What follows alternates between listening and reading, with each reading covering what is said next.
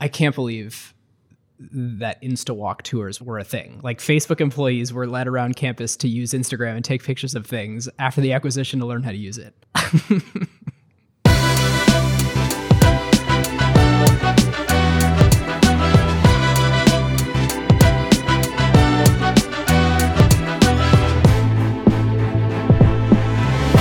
Welcome to Season 4, Episode 3 of Acquired, the podcast about technology acquisitions and IPOs. I'm Ben Gilbert. I'm David Rosenthal. And we are your hosts. On our second episode ever, way back in 2015, we covered Facebook's acquisition of Instagram. And in fact, it's the canonical example of an A plus that we use on our show. So today we'll dive into the integration itself, how Facebook spent a billion dollars to take something from zero revenue to an app responsible for almost a quarter of all of their revenue today. And we are That's super, yeah, right?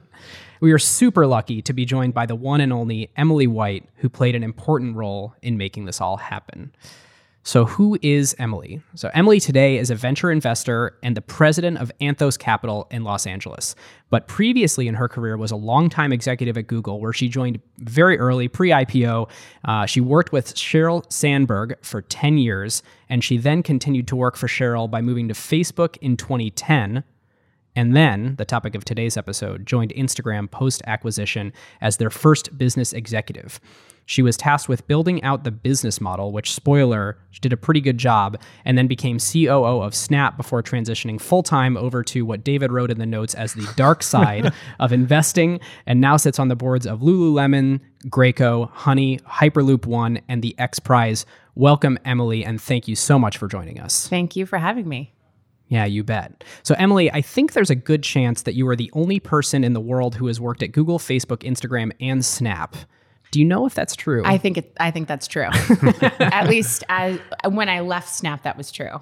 Well, I can't think of anyone else who's done all of those. I brought a couple of folks from Facebook with me, but yeah, I know. it's a pretty exclusive Venn diagram there. If I'm good at one thing, it's it's seeing around corners. Yeah. but We'll definitely get into that in the show. And I think it's it's been pretty uh, pretty apparent from your journey. So, listeners, you know that a few months ago we started our limited partner program for folks that want to go deeper on technology, startups, and other VC topics with us. So, for LPs, uh, we will have an additional segment with Emily after this episode where we'll cover what Emily and Anthos are looking for in their investments, what it was like to work with Sheryl Sandberg, and her experience serving on public company boards. And if you would like to become a prestigious acquired limited partner, you can do so by clicking the link in the show notes or going to kimberlite.fm slash acquired. So, lastly, before we dive in, I want to thank the sponsors of all of season four Perkins Coie, Counsel to Great Companies. Today, we have a conversation that I had earlier this week with Brian Eiting, a partner representing private and public companies with a technology focus. All right, Brian, I'm going to ask you about something that I'm sure people have heard, uh, especially the founders in the group, uh, quite a bit, and and there might be some uh, nebulousness around what these terms mean and sort of what standard. Can you explain what single trigger acceleration is versus double trigger acceleration? Sure. Single trigger acceleration typically refers to the acceleration of the vesting of equity interests in a company upon a change of control of the company. The double trigger acceleration refers to two triggers for the acceleration of vesting. First, a sale of the company, and second, a termination of the employee without cause or departure for good reason. And when you're uh, sort of seeing standard docs out there in an initial financing round, which of these is more standard with with maybe founders of a company? Single trigger acceleration is more rare. Double trigger is more common. Founders will certainly push for single trigger, but buyers, when it comes time for a transaction, like to have built in incentives for founders and key employees to stick around after the closing. So, is it fair to say then that it's advantageous for the company for it to be a double trigger acceleration because it makes it more attractive to buyers? It really is a balancing of interests, and each case will be different. A company will be looking to maximize purchase price at the time of exit, but also to retain key employees and founders. Founders and key employees will be looking to maximize their economics at the time of exit, and purchasers will be looking for flexibility in connection with the deal. Awesome. Thanks. Really appreciate it. You bet. If you want to learn more about Perkins Coie or reach out to Brian specifically, you can click the link in the show notes or in Slack. All right, David, it is time to do what you do best. Take us in, set the scene. What was happening in the world, and Oh, uh, how did this deal go down? Well, it's so funny. You know, of course, we re listened to um, episode two of Acquired in preparation for today. Which is a little rough. it's a little rough. And we realized there was one glaring thing missing from it, which was no history and facts. Today, we're going to do a, a brief history and facts, and, and then we're going to get to um, the meat of, of today's episode, which is talking with Emily about building the business model at Instagram. But to start quickly and make up for the lack of this in episode two, um, we're going to go back to a very specific time and very specific place in history, which is Friday, April 6th, 2012, at Mark Zuckerberg's house in Menlo Park. Actually, it's in Palo Alto, California. I remember driving by it many times. Facebook is one month away from its IPO roadshow. Uh, its legendary IPO process is about to kick off. They're planning to raise $10 billion in one of the largest IPOs ever, hoping for about a $100 billion valuation. Um, the company is a buzz. Everyone is working like crazy. And it's actually, it is Friday, April 6th. It is Good Friday. Easter is on Sunday. But I suspect Emily can correct us, uh, tell us if this is true or not. Everybody's probably ready to work through the weekend anyway, because I imagine this is a pretty intense time at the company, right? Yeah, I would say so. um, despite the holiday. Something changes that day, though, uh, which is Mark gets a piece of news that would indeed change the course of history and change the course of his weekend. He found out that Instagram, the hot new mobile photo sharing app, which had been on his radar screen for a few months, um, on the company's radar screen, and had just launched on Android the previous week, adding a million users uh, in, uh, I don't know if it was the day or the week. Um, I don't know. Pretty but it- quickly. it's still mind blowing to me that this all sort of happened right around the same time. I The- know. The, the Android launch, the, the acquisition, the funding round. So Mark and, and Facebook find out that Instagram has an acquisition offer on the table from Twitter. I knew this, but I'd completely forgotten this. I think many people forget about this. Yeah, I, I actually it's funny. I was I was reading through your notes and I was listening to uh, episode two this morning and just thinking about like, oh my god, that almost happened. And Yeah. like what a different world we would live Almost in today. happened. Absolutely. So obviously, I was at Facebook at the time, so I didn't have insight into this. But hearing about it after the fact, I don't know. I think good things happen often really quickly, and Yeah. um, it all came together for them so fast in an unexpected way. Yeah. So Instagram, the company, had literally that week closed their Series B, raised $50 million from Sequoia, and uh, acquisition offer on the table from Twitter for 525 million. Now, this must have been a particularly um, salient piece of news for, for Mark Zuckerberg and Facebook because a few years earlier, also another thing that is is public knowledge, but most people don't know, Mark had offered to buy Twitter for just about 500 million um, a few years earlier, and now here is his Oh, former I forgot about. former Yeah. acquisition target that is about to buy his current, you know, potential future competitor. And he's determined that history is not going to repeat itself here. So he does the only thing he can think, which is he calls Kevin Systrom, CEO of, of Instagram, invites him down to his house in Palo Alto and makes him uh, an offer. Uh, one would say that he can't refuse a billion dollars, 300 million in cash and 700 million in Facebook stock, which, um, you know, as, as we all know and Yeah, covered I'll, in the I'll Facebook, the Facebook stock. yeah, covered in the Facebook IPO episode, um, looked like a bad deal about, you know, six months later, but ended up being a great deal and worth a lot more than a billion dollars in the long run in many ways because of Instagram.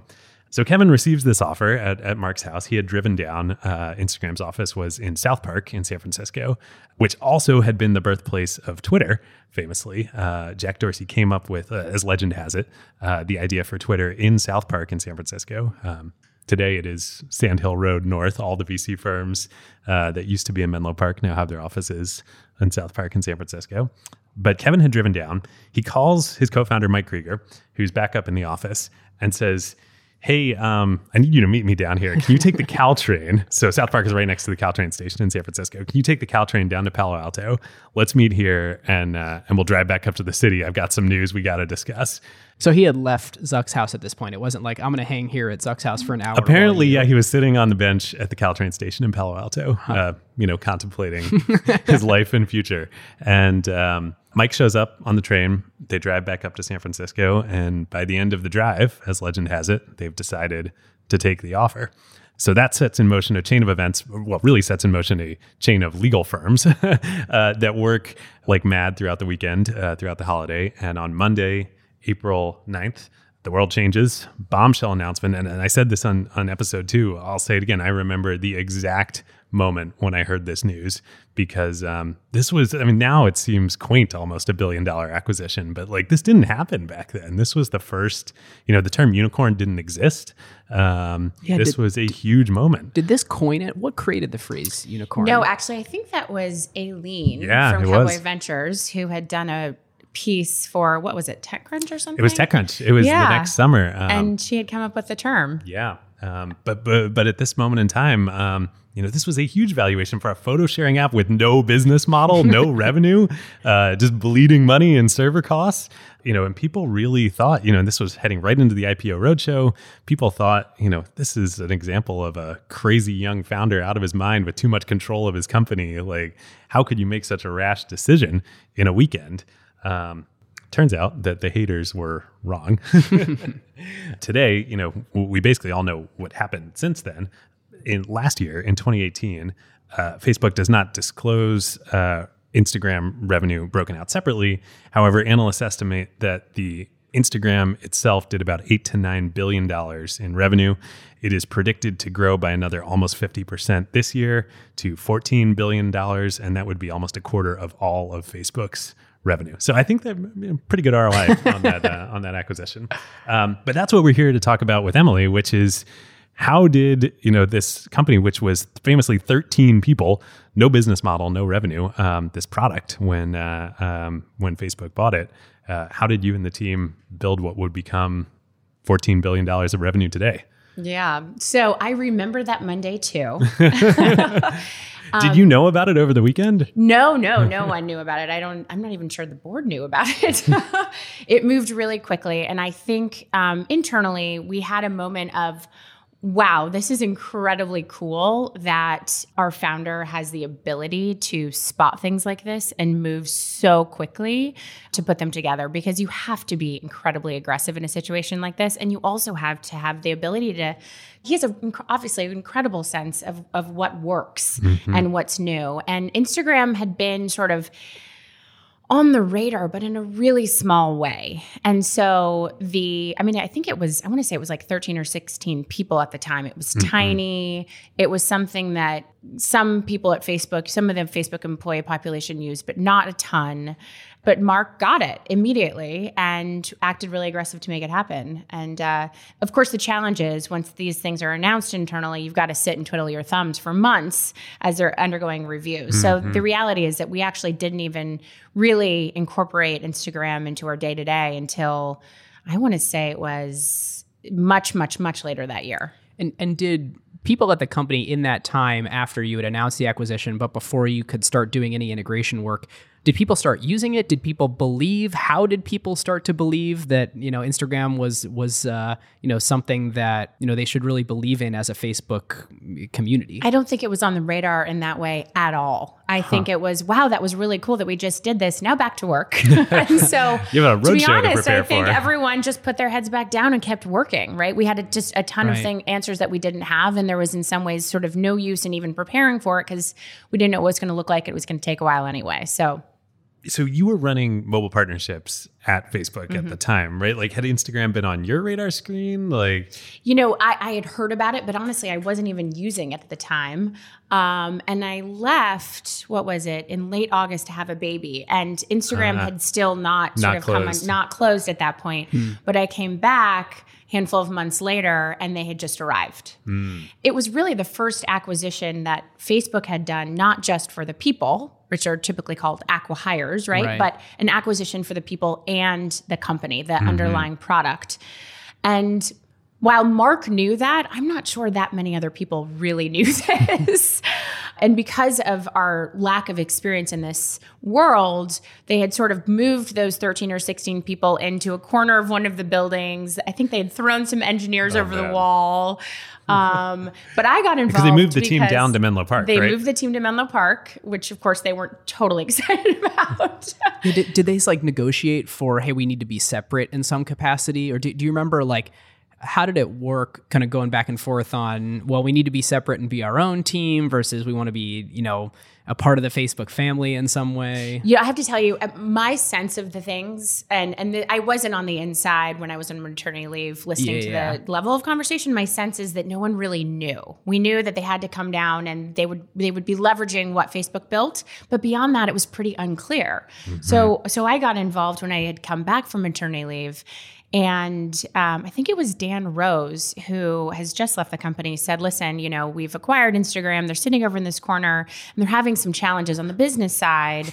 You should go spend some time with Kevin and see, you know, there's there's maybe some opportunity to help him what had just happened, I think, before, like maybe the week before, was that Facebook lawyers had gotten a hold of the terms of service that Instagram had and Right. rewritten We- it. I was going to ask about this. And um, they rewrote it with a very Facebook frame of mind, which was we want the ability to use this user generated content in future ad, you, know, to, you know, future ad content.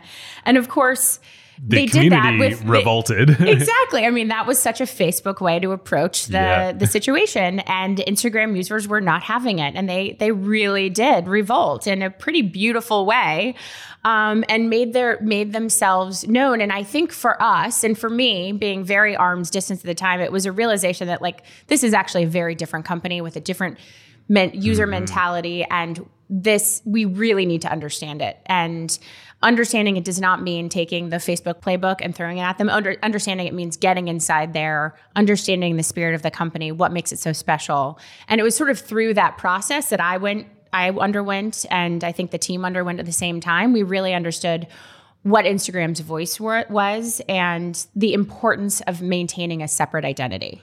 And we'll mm. we're going to dive much deeper into that but I, I we have to ask bef- before then back on the facebook side you know when all this went down mobile and facebook were like uh, i mean you must have had a really interesting vantage point running mobile partnerships but these were the html5 days right? Like mobile was um not native to facebook let's put it that way i mean this must have been uh, Yeah. culture clash Yeah. I had gone over to work on the mobile efforts in 2011. And I think we had one iOS engineer at the time. one ios engineer in all of Yeah. facebook It was bad. Um, four years after the iphone had come out isn't that amazing? wait Um, yeah the web had done so well. and Yeah. I think everyone saw it coming. But when you have a company that's, I mean, even that size of Facebook, that and with thousands and thousands of people, there's a DNA Yeah. change that has to go on. Even to make a platform change that now seems so simple and so obvious, you know, it really meant that. You know, Mark had to start every product conversation, product review with show me mobile mm-hmm. 1st right? I don't want to see your web anymore. I don't want to see mm-hmm. desktop. I want to see mobile. So changes like that are things that we really had to had to do every day in every opportunity to make sure that mobile became part of everyone's job, not just not just a sort of small select team. I mean, Right. it, it makes sense. Like Facebook was built at that point to, you know, the hottest company on the planet Uh, in a prior generation. It's totally understandable why, like, the company and everyone focused on that product, you know, other than Mark at that vantage point, would be thinking, like, what is this mobile? You know, we're the big gorilla here. Yeah. I'm curious, Emily. A lot of times in acquisitions like this, the there's value destruction that happens because the team at the big company that is doing something most similar to the startup they acquired is allergic to it, even though you know upper management believes that the, acquiring the startup was the right idea, and so they like do everything they can to kill it. Was there any clash with the photos team uh, who sort of looked at Instagram and thought it was competitive, or thought it was you know the wrong strategy, or anything like that? You know, oddly, no. I never I never witnessed or heard anything like that. I did, and I think I told you guys this as we were prepping, as I was getting to know Kevin and sort of falling more and more in love with the product and his brain and and his vision for it. And he and I had started talking about me coming over and joining him, I talked to some friends at Facebook and I got reactions like, why would you do that? That's like joining Facebook photos. Or I was told hmm. several times that I shouldn't take the job because it was too small for me. that actually resulted in me. I think I I think I told Kevin twice or three times no. I just was like, wow. no, I, you know, I think I need to continue to focus on mobile. I'm being told that it's the place I need to spend my energy. And I remember driving home one evening. Oprah had just come actually to Facebook and talked to our our, our um, employee base, and she had ended the conversation with an of course amazing piece of advice that really sat with me that night, especially on the drive home. She said, "Listen to your whispers because if you don't listen to your whispers, they become screams." Hmm. And um, hmm. I was like, what am I doing? These all I want to do is go work on Instagram. And we're about to piss away not only a billion dollars and an amazing team, but really the opportunity to disrupt ourselves. And it's a really big struggle. I mean, in disruptive companies, to maintain that DNA when you're large and have the ability to say, you know what, there's going to be another generation that is going to sort of take over what we've built and we want to create the playground to have that that disruptor be in our in our home with us is pretty mature and uh, yeah. i'm not sure again everyone got it um, and so uh, for me it was a pretty big aha moment and the and yeah. what drove me back in the next day to or the next week, so I should you, say. You called Kevin at that point, or probably went across the wall to see him. And um, you know, I so this was a Friday night. I think on on Monday I went into the execs who told me it was this the job was too small, and I said, "You're you're wrong. Actually, you're wrong, and here's why I think you're wrong." And they said, "I think you're right. Like this is the right move, and go wow. for it."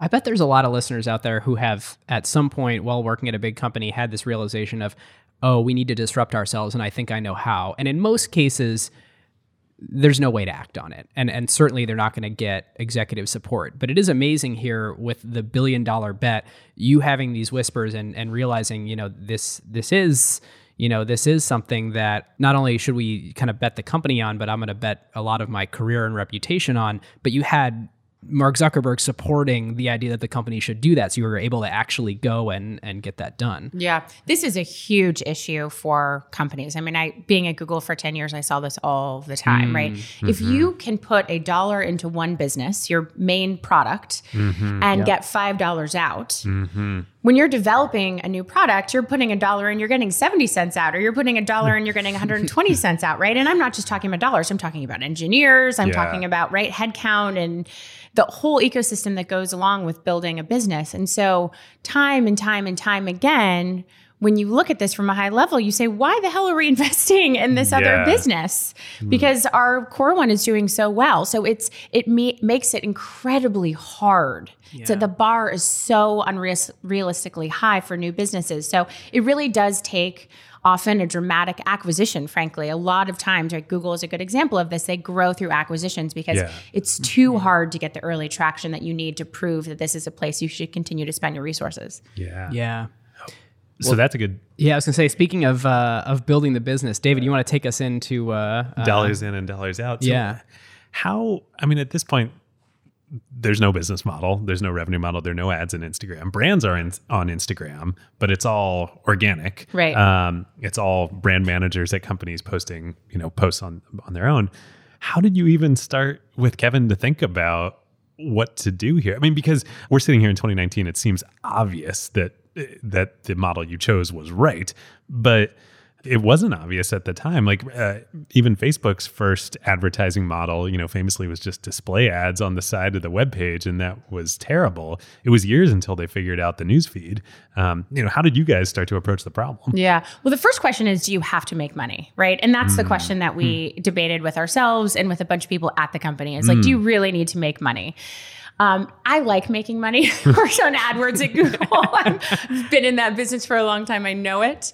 Kevin and I sort of came to the place where I think we knew that we wanted to make money because if you make money, you can write your rules. You mm-hmm. can write your mm-hmm. own rules, right? It's easier to track. It's easier to make mm-hmm. the case for headcount. It's mm-hmm. easier to have a voice within the company. And of course, we were at this point now a very small company in a very large right. company, um, or at least a medium-sized company that had a lot more people than we did. And it was shortly after I arrived, I don't know, a handful of months that we hit the 100 million user mark. So at that point, um, we were sitting on top of a company that had the infrastructure um, and talent to help us monetize Yeah. relatively quickly compared to had we had had to do this on our own. We had the user base that we needed in order to actually make a viable business, and we knew that we wanted sort of power and control and the ability to write our own future moving forward. And so it really made sense that we were going to start with advertising. We also knew that the model that was going to work on Amazon, on Amazon, on Instagram, um, Amazon also has advertising. It could also be foreshadowing of uh, Instagram's future business model. it gave us opportunity to do something pretty different in the ad space, namely around um, using mobile to actually complete a purchase. And the people were coming to Instagram with a different perspective. Products were showing up in a different way, and it it seemed to us. Even at that time, that giving users the ability to buy through Instagram ads could be really killer ad format down the road, but that mobile infrastructure, I mean, it's funny that we talk about and- payment just didn't yeah. exist then, right? Mobile websites were good Did- enough. Did Stripe even exist No. at this point? Apple Pay certainly didn't. Yeah. Yeah, no. So um, we knew that we needed to give the industry some time to mature. And so actually starting with the ad formats that we did made a lot of sense as the very first step in a journey. And we knew that we were heading down that path and that the beginning was just that it was the beginning. So you know, sometimes, I mean, I would say at Google with AdWords, actually, we got relatively lucky that early on we sort of landed on the ad format that ended up being like the ad format that's still there today. Maybe the best ad format of all time. But Um, pretty good ad format. It's done well. I mean, this was fun, right? This was really fun. We had we had visual. We launched video another maybe six months after that. Um, so it was a very rich ecosystem for really the next generation of ad formats um, and marketplaces. So So Instagram as a product was known for being Spartan and beautiful and Yes. focus on the content. Ads on Facebook at the time were not that.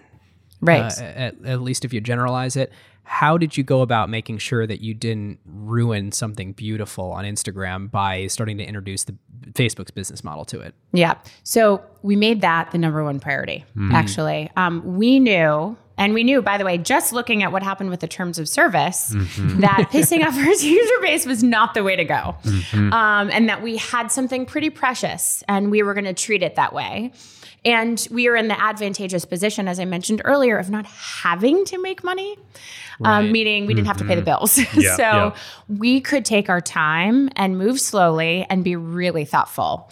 Which is Facebook's mantra. Right, exactly. obviously not. it was an amazing luxury that we had, and most companies don't have it. And so we spent a lot of time looking at um, what content was going up, how users felt about it, what brands were already sort of natively acting on the platform, and how users are, were reacting to them, and decided that we were going to place ads in the feed, which was also, as you can imagine, sort of a controversial moment because Yeah. it's prime real estate, but it's also when you're in an ad business, you need distribution, and Yep, that's yep. where distribution was going to happen.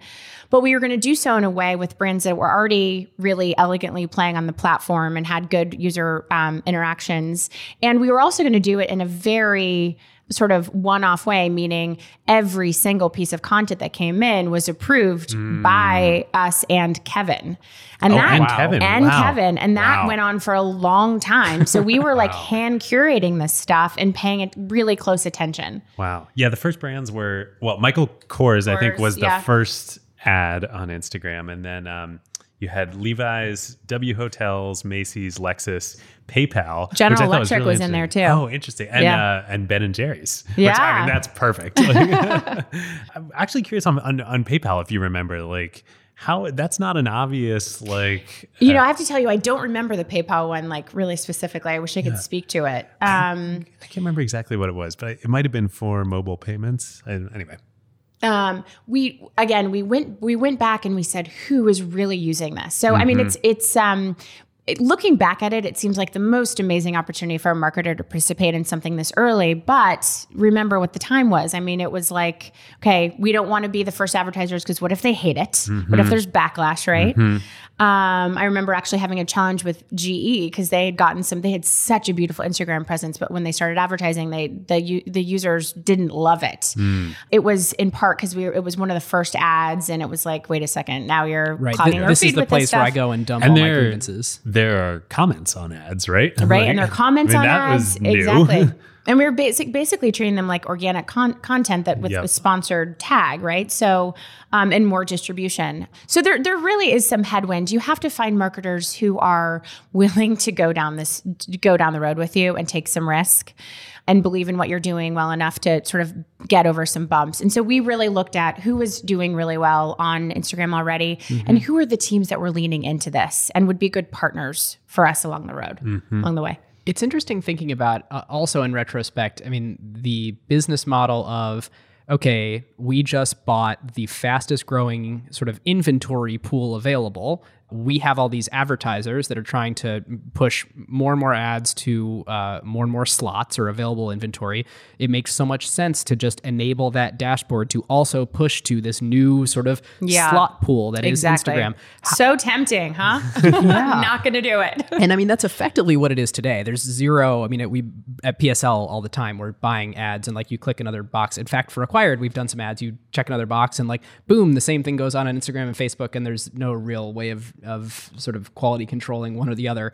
How did you think about like what features of the ad dashboard and in what way to actually let people who are using the ad dashboard tool put ads into Facebook beyond like I'm sorry into Instagram beyond actually hand curating every single one?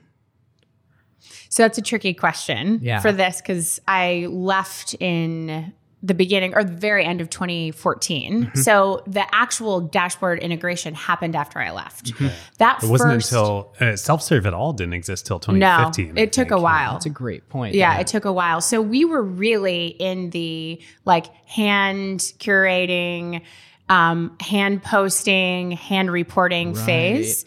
And I, I think the other point that's worth making here is it's sort of what was happening internally and culturally at Facebook and Instagram mm. at that time. So, as I mentioned, it was the first time we had acquired a company for the for both the talent and the underlying technology, and the Facebook community didn't really, the group of people who worked there didn't really understand what that meant.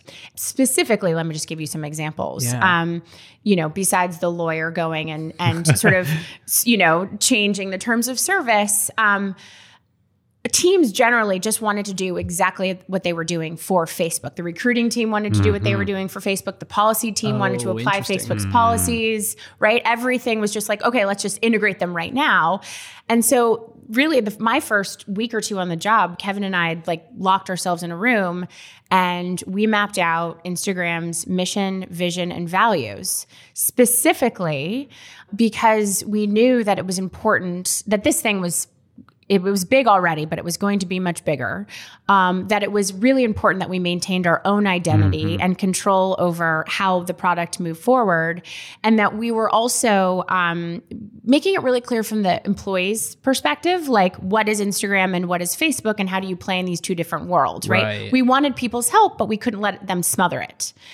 That was the beginning of realizing what Instagram was inside of Facebook instead of Instagram becoming Facebook. Yeah. Now, of hmm. course, as you read point. the news, there is actually real uh, momentum, it looks like, inside of Facebook to make Facebook and Instagram and WhatsApp all sort of one thing. Yeah.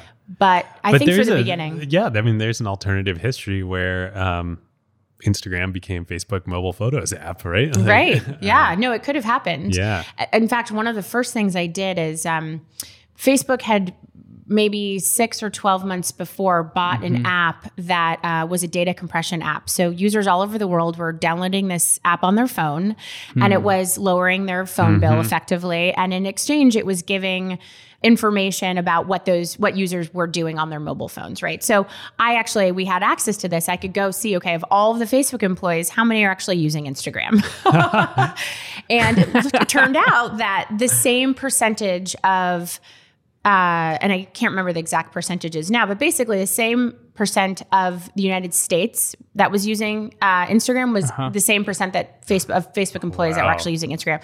The point here is that it was very low. It was like in the you know low teens or something Oh, like yeah, that. And this was 10 to after they'd hit the 100 million user mark. I Uh, mean, this is- was just before that. Yeah. Okay. So Instagram was had been acquired. It had been the team had moved down, but still people were so focused on Facebook, Right. right? I mean, as you do. Right. And uh, and so really, you know, between the mission, vision, values, and then really like an on-campus marketing campaign where we started doing Insta walk tours around the campus and st- got up and started talking at Whoa. all hands meetings and thinking about our product launch separately and going to the board meeting and sort of just talking about what Instagram was and what made it special and how it was different. And really the ad strategy in part rolled out out of that, right? How do we mm-hmm. create a product experience that feels really authentic to this platform and through that also make a stance about our ability and and and requirement in some ways to build something that's unique for this platform and not just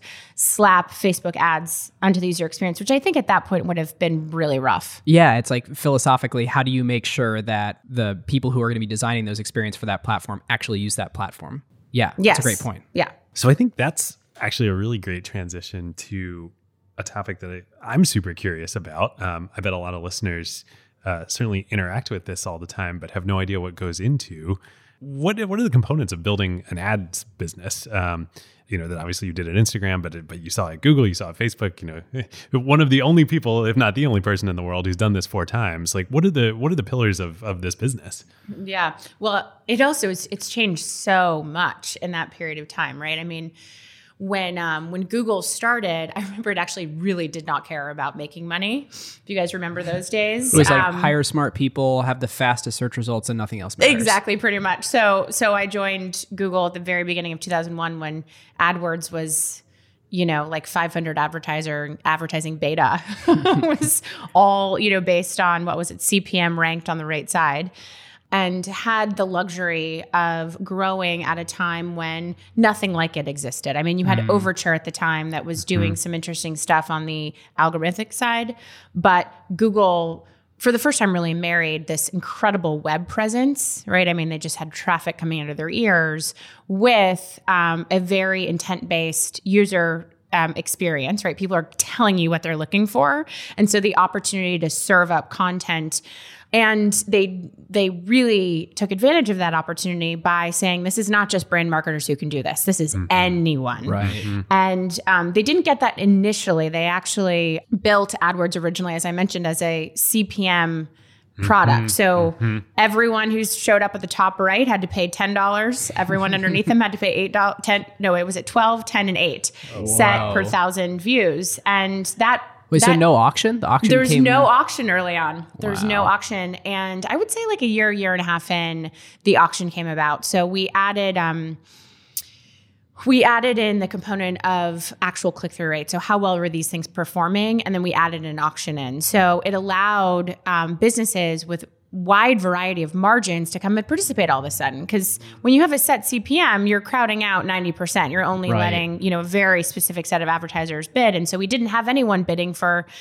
you know, sheet paper music or Persian rugs, right? We had a ton bidding for like mesothelioma thelioma lawyer ads or whatever. So it really was, you know, sort of a stroke of genius and luck at the same time that those things came together. By the time fast forward to Instagram, the technology to do this obviously had w- sort of already existed, um, which was wonderful. But we had also moved as a a marketplace to be so much more focused on effectiveness, right? I mean, mm-hmm. AdWords started that, right? You could put Yeah. a dollar in and you knew what you're going to get out.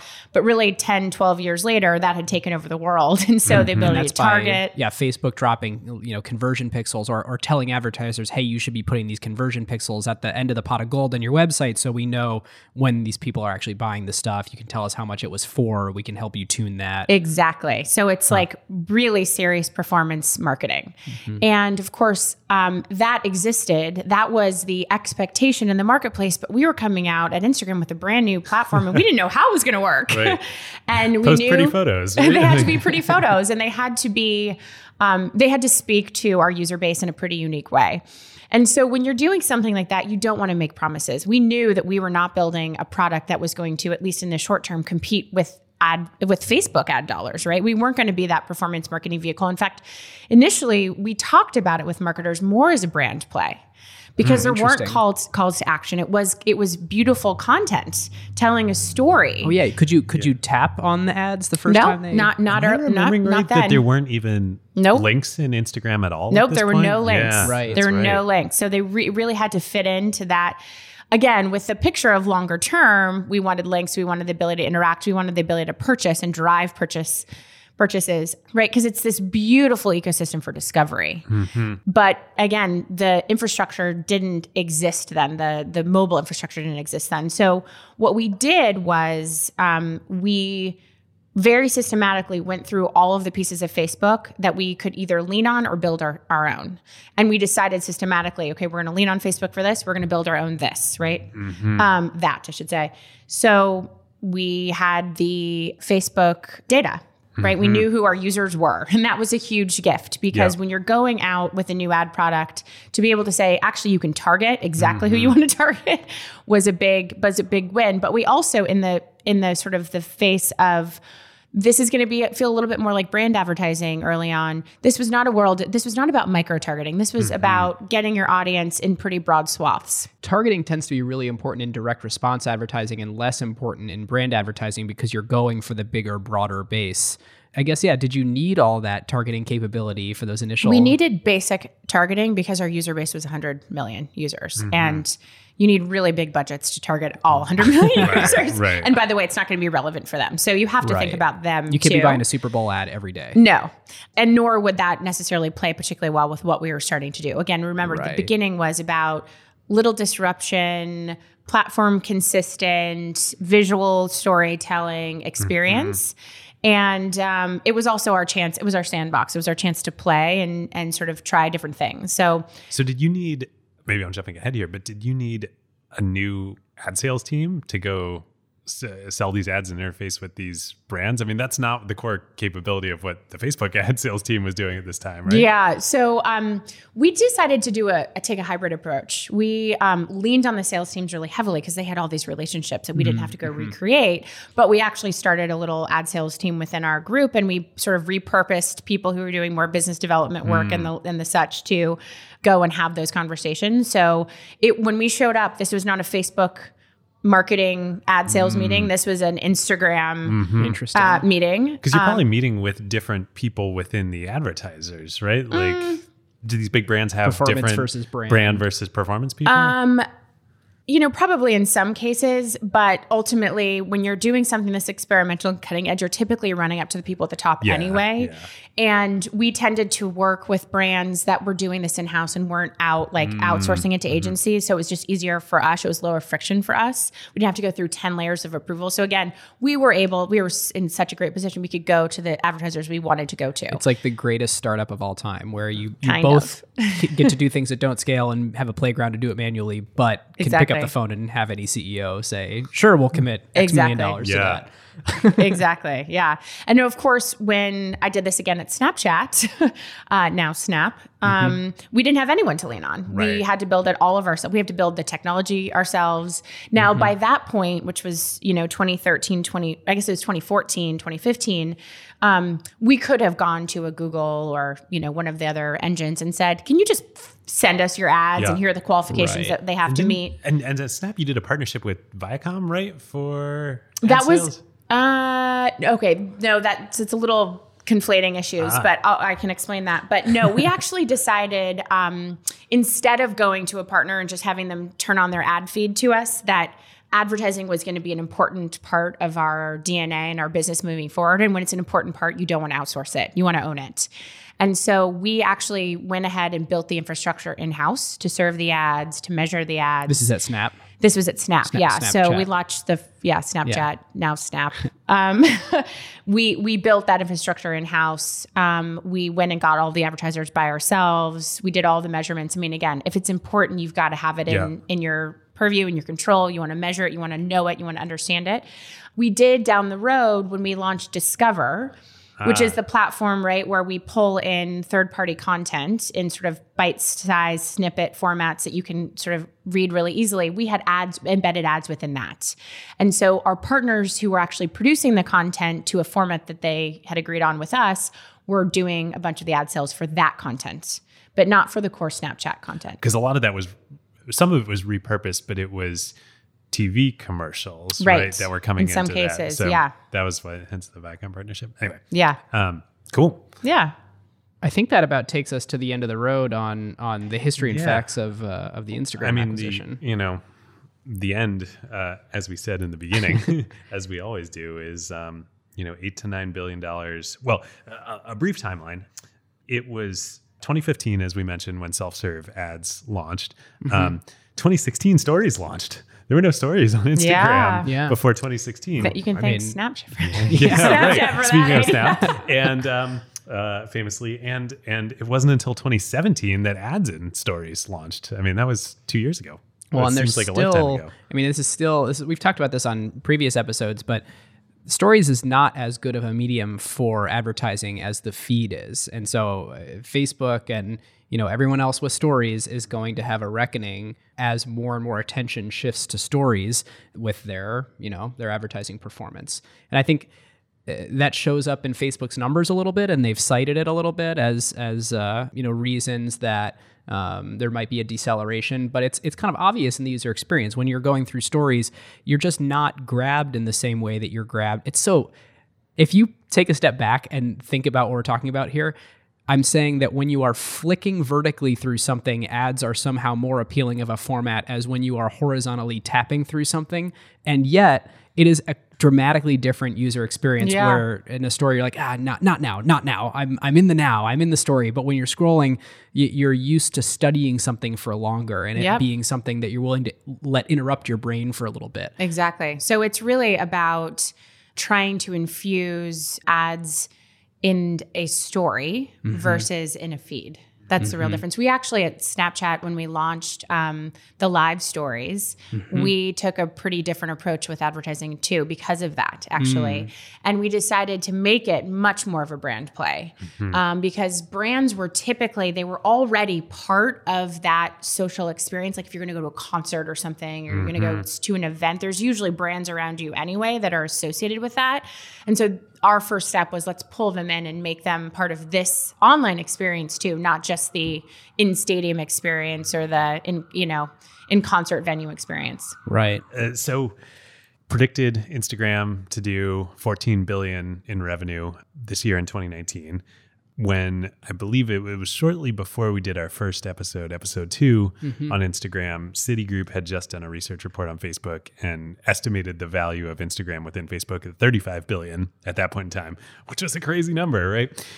I mean, we'll get to grading in a minute here, but you know, by any measure, a, a business that big growing at 40, 50% a year uh, with a very high margin, you know, ad revenue business, probably going to get at least a 10x revenue multiple, um, which is very high, but like warranted. You look at like Square's trading at a 10x revenue multiple with worse margins. so you're Um, saying the enterprise value of facebook i'm sorry of instagram is somewhere around 150 billion dollars That's what I'm saying, at least, right? You know, and Facebook's market cap is, I believe, about 400 billion today. Didn't look right uh, exactly, but which right is around that. interestingly right about 2x from the last time we we dove into this story at the end of 2015 So there you have it. For the moment, we're going to pause our, our history and facts on Instagram. Something tells me we'll revisit this again in the future. Um, I'm I'm pulling forward a tech theme here, but it is interesting to take a step back and just let it dawn on you that you know Friendster and MySpace never. I mean, imagine if MySpace had bought Facebook and they said, "Okay, look, it's it's it's not about MySpace the platform succeeding; it's MySpace the company succeeding." And Facebook did that when they bought Instagram. And so Facebook is becoming less relevant. Instagram became way more relevant. It was the thing the kids were on. Everyone's parents got on Facebook.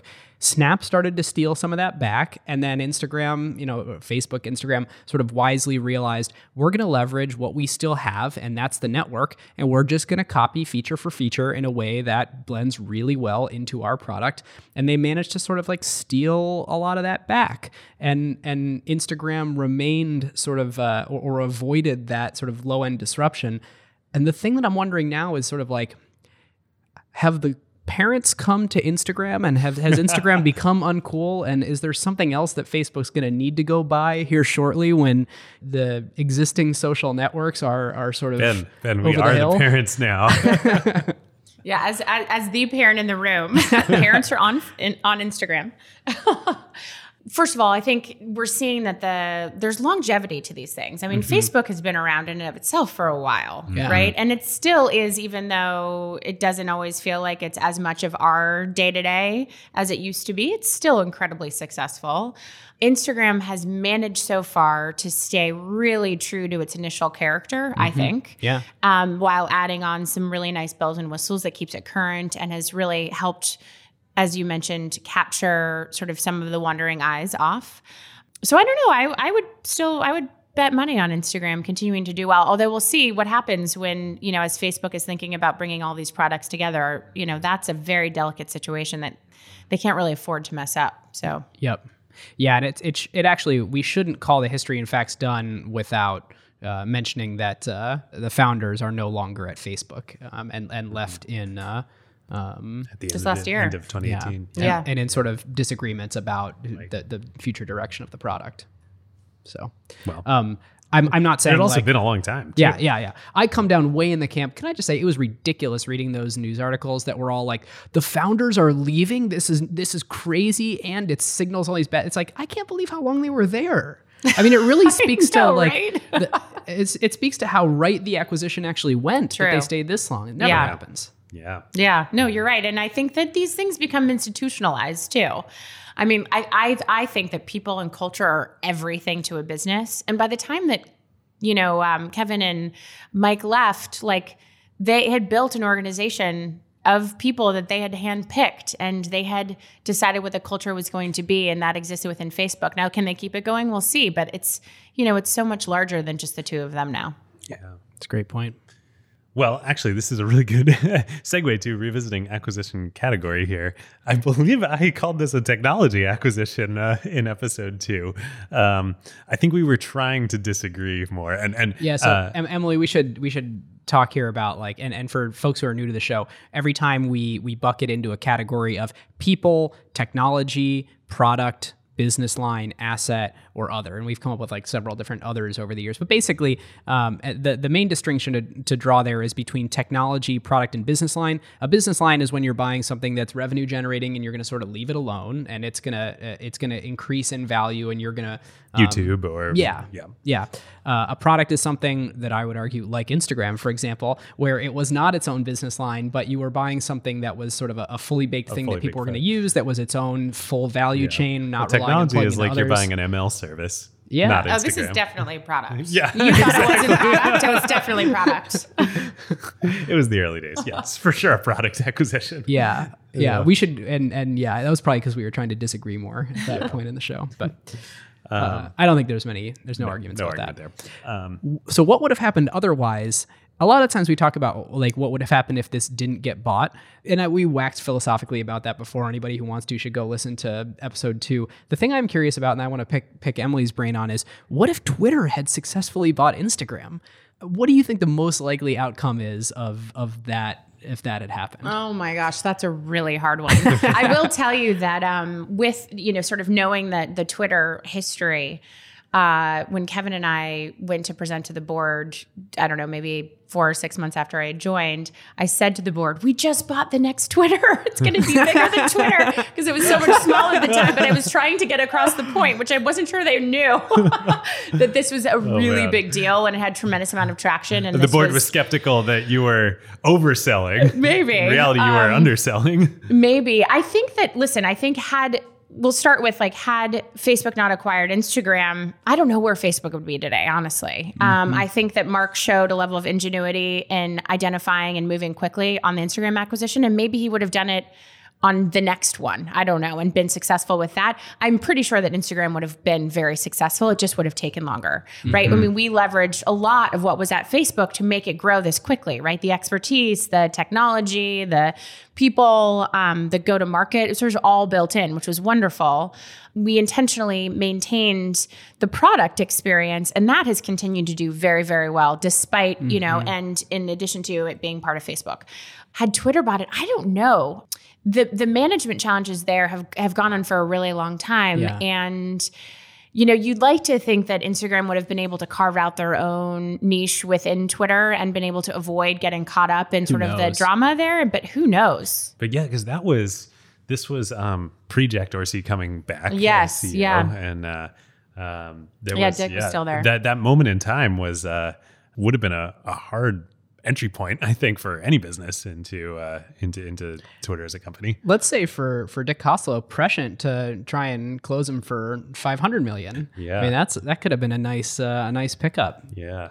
yeah but these, this we're living in a world i mean at that point with 13 or 16 employees no revenue user yeah, traction it's yeah. all sort of funny Yeah. It doesn't even matter, honestly. I mean, at that level, if you if you save or have to spend an extra five hundred million, and it sounds so bizarre, but Yeah. the the possibility is so tremendous that it really doesn't matter. Yeah.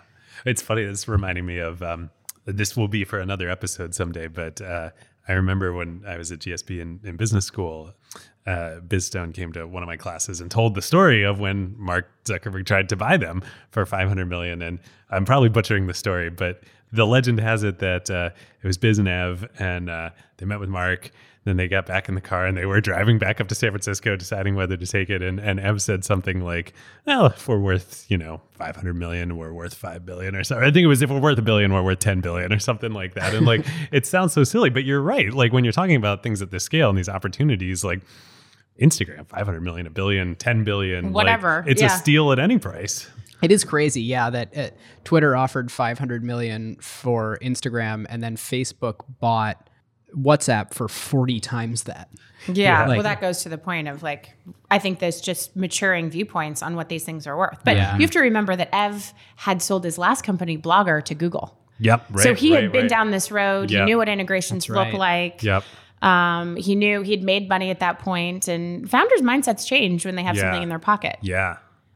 That's another thing that's changed since those days. I mean, it used to be, um, uh, I, I feel like Instagram also ushered in um, the age of secondaries being okay for founders, right? Because if you haven't made any money and you have a billion dollar deal on the table, Right. Um, How could that's you not really take it? hard to say no to. But if you're able to take some money off the table along the way and like buy a house, you know, Yeah. um, it's easier to keep going and build the Exactly. 150 San Francisco, where you need dollar a billion dollar acquisition to buy a house. basically. Crazy. uh, so days. w- one other question in here for, for Emily. Knowing Facebook as intimately as you did at that point, do you think without buying Instagram that Facebook would have been able to succeed on mobile for the Blue app, for their own product and and how crazy was the ship already turning into native native native mobile is super important by the time the Instagram acquisition happened? At that point, they had realized it. Okay. Do you remember when Facebook came out with the Facebook phone? Oh yes, Yes, Oh, I mean there was a lot of effort. There were a lot of efforts underway Yeah. at that company. Yeah. At, at- you know, at that point, um, to make sure that it was a mobile first company. And I would say it took about a year, year and a half to really make that DNA change. But by the time Instagram was brought in, it was humming.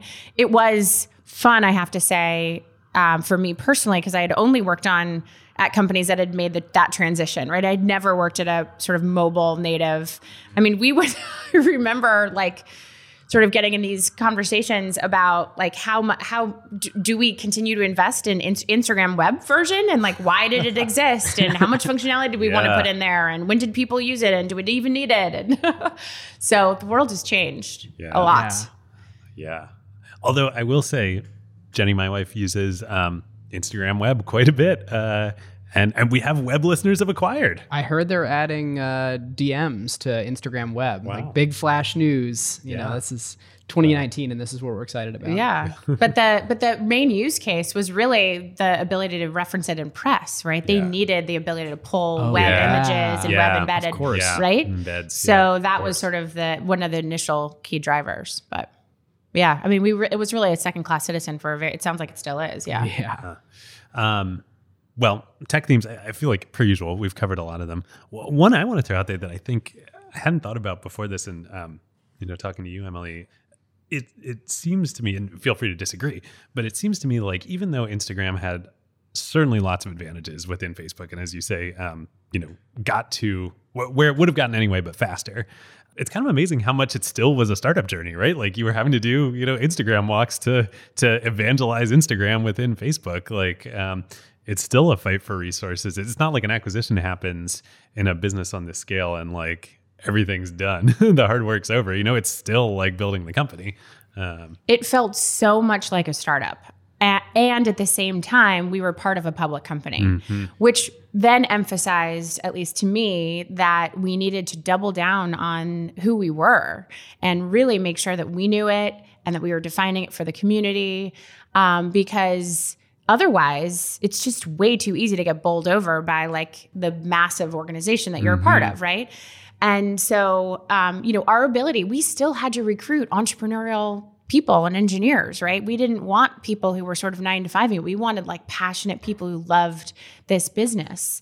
And we needed to, we needed to make sure that people understood that we were different in our own way while still being part of it. Did you guys, or maybe even you specifically, given your history, did you look at YouTube within Google as like an example of this? I mean, separate campuses, separate cultures, separate everything, obviously shared on a lot of fronts, but really enabled those businesses to grow separately. Yeah, I think Google did a really nice job with the YouTube acquisition and that they resourced it, they informed it, but they let it fly on its own for a very long time. And and I, you don't know if you remember, but like before Google bought YouTube, they had launched Google TV and Yes, it had not right. worked. Oh, yeah. it had not right. worked, and so they kind of knew that they didn't know what they were doing, but that YouTube had figured it out. Mm-hmm. And so that was a very smart move. And I think they've done a nice job with many of the other. Nest is another one, right, where they're just sort of keeping it separate. Um, in the case of Facebook and Instagram, there's so much underlying overlap, Mm-hmm. right? I mean, the, the sort of back end infrastructure. I mean, even you think about like the content policing, like that takes t- Yeah. teams and teams of people all over the world. Um, and so it They was actively employ like tens of thousands of people today. to Yes, absolutely. No, it's it's amazing um, how much manual work still goes into into that, and so being being able to sort of plug into that and quickly again because the team was so small and so immature, but we had this user base that was large, the size of a much more mature company, and we had to deliver Right. to those standards. So it was incredibly uh, it was amazing resource for us to be within facebook where we had all of those people and had those systems. Where we did decide though we decided like we're going to have our own policies of what we're going to allow and what we're not going to allow um, and that this is more of an artistic platform and one of expression in a way that facebook isn't. Um, so what does that mean for the review process that we have? So again we went systematically one by one and decided where where we were going to integrate and where were we going to have our own sort of perspective. Right. Wow, fascinating. It's funny. The one I've been thinking about is you were talking about at the time of acquisition or just thereafter, you and the Instagram team were kicking around ideas about Instagram as a transaction platform. And wouldn't it be great if, in this really seamless experience, you could buy stuff right from this beautiful, browsable photography? And that was five, six years ago now. And we're just starting to hear whispers now that that's starting to get productized. And it just reminds me so much of when you have a startup idea or you're you know hearing someone's startup idea and they're talking about this thing that they think they they eventually will be able to do. And it's it's it actually doesn't sound that hard. A lot of times these things are like well why don't you just do that feature? But there's just this morass of stuff that underlies it that has to you know be built foundationally before that's even possible. You know it's just a testament to um, the near term work and that thing that you want to achieve eventually fitting under the same mission and vision so that you can put the mission and vision on the wall use that as a, uh, a knife for decision making does it fit in that or does it not?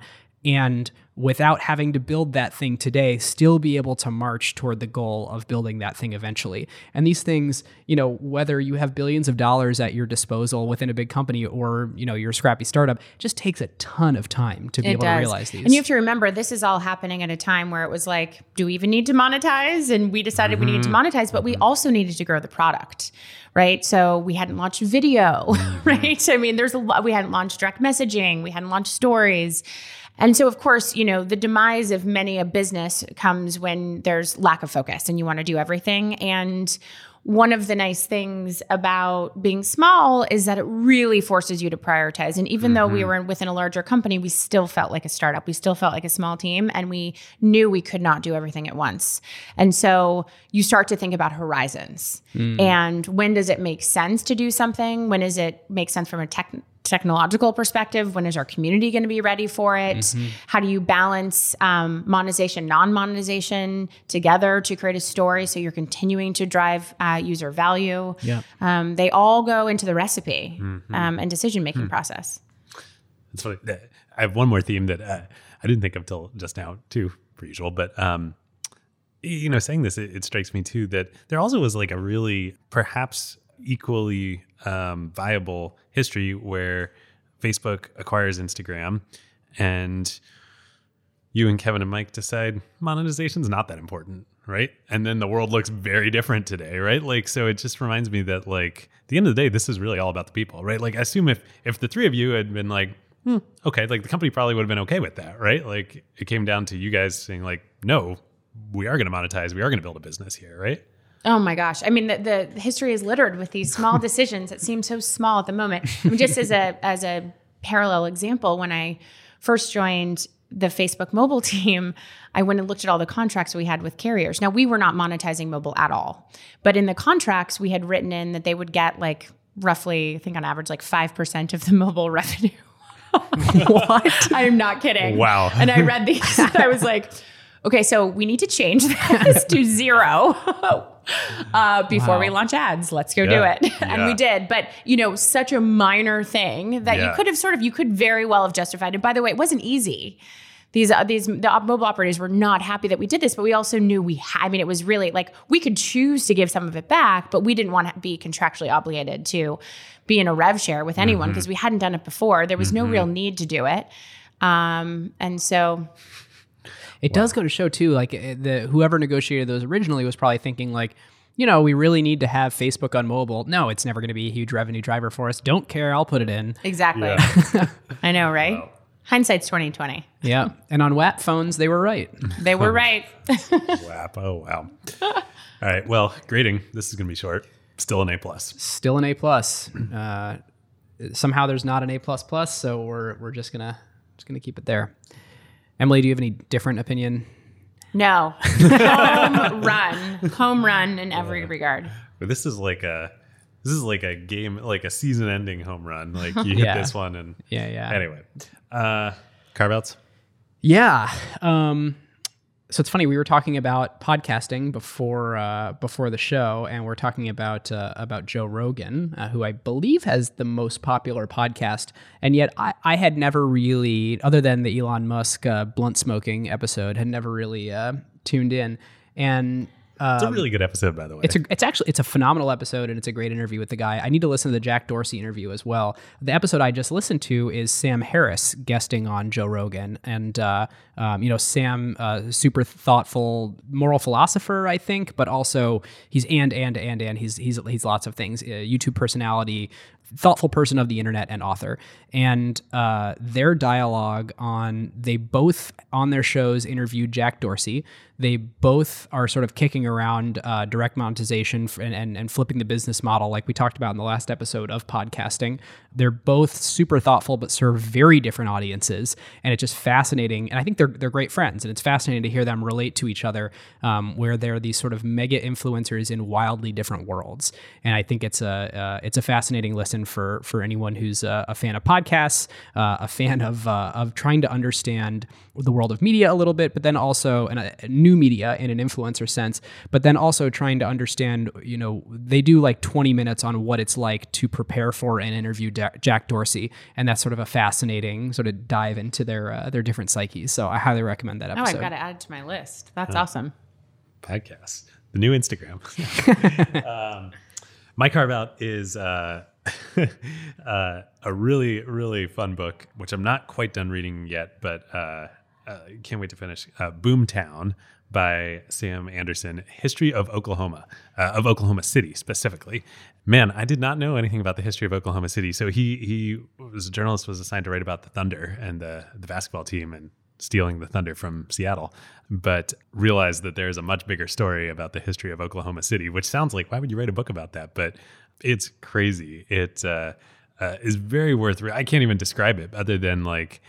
I cannot believe that even in the late 1800s, like basically what happened was you, know, you read about this in elementary school in history. Like the U.S. government Oklahoma was a unassigned territory, former native lands, and they decided that one day at noon on April 22nd, I think like 1889, they were just going anybody who wanted land could come in and claim 160 acres of land.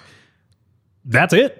There was no so like at noon on that day was you know the the boom and Oklahoma happened overnight and Oklahoma City happened overnight. Like so people, people like lined like up people cheated. They were the Sooners. That's why they're the Sooners. They cheated and came oh. across the border oh. earlier and like who's gonna tell them no? it was chaos. Uh, and uh, in many ways, Oklahoma and Oklahoma City have been the same ever since. So that's uh, really, really fun. Uh, kind of hard to believe this happened in America, but um, anyway. It's like domain names, but in real life. Yeah, it's like domain names. Uh, awesome. Well, listeners, that is that is all we've got today. Uh, Emily where can our listeners find you on the internet if uh, if that is something that that you'd be interested in uh, in sharing? Oh, so ironically, I'm not sure I can really be found. I feel like my life in the um, my life in social media uh, is so much on like the operations and making it happen, and so less on the sharing side. I don't tweet. I read. Um, I, I look at Instagram. I actually don't even post that much, and same with Facebook. So I'm much more of a consumer. Um, but that has to do with so much of my like preference for being sort of a quiet, private person. So. Yeah. All right. Well, awesome. Right. Well, you can look for me at the halls of the airport. well, listeners, um, if you do want to hear uh, a little bit of a, a deeper dive into uh, some of the things that Emily thinks about today with uh, in investing at Anthos and um, a lot of the other things that she had talked about throughout her career uh, at Google, then tune in and uh, we will be uh, continuing the discussion in the limited partner show. So you can click the link in the show notes to go to uh, kimberlite.fm slash acquired. Or if you are already a member, just hit the back button in your podcast client and, uh, and go to the, uh, the LP show feed. So thanks to Perkins Coie for being an awesome sponsor as usual. And we will see you next time. See you next time.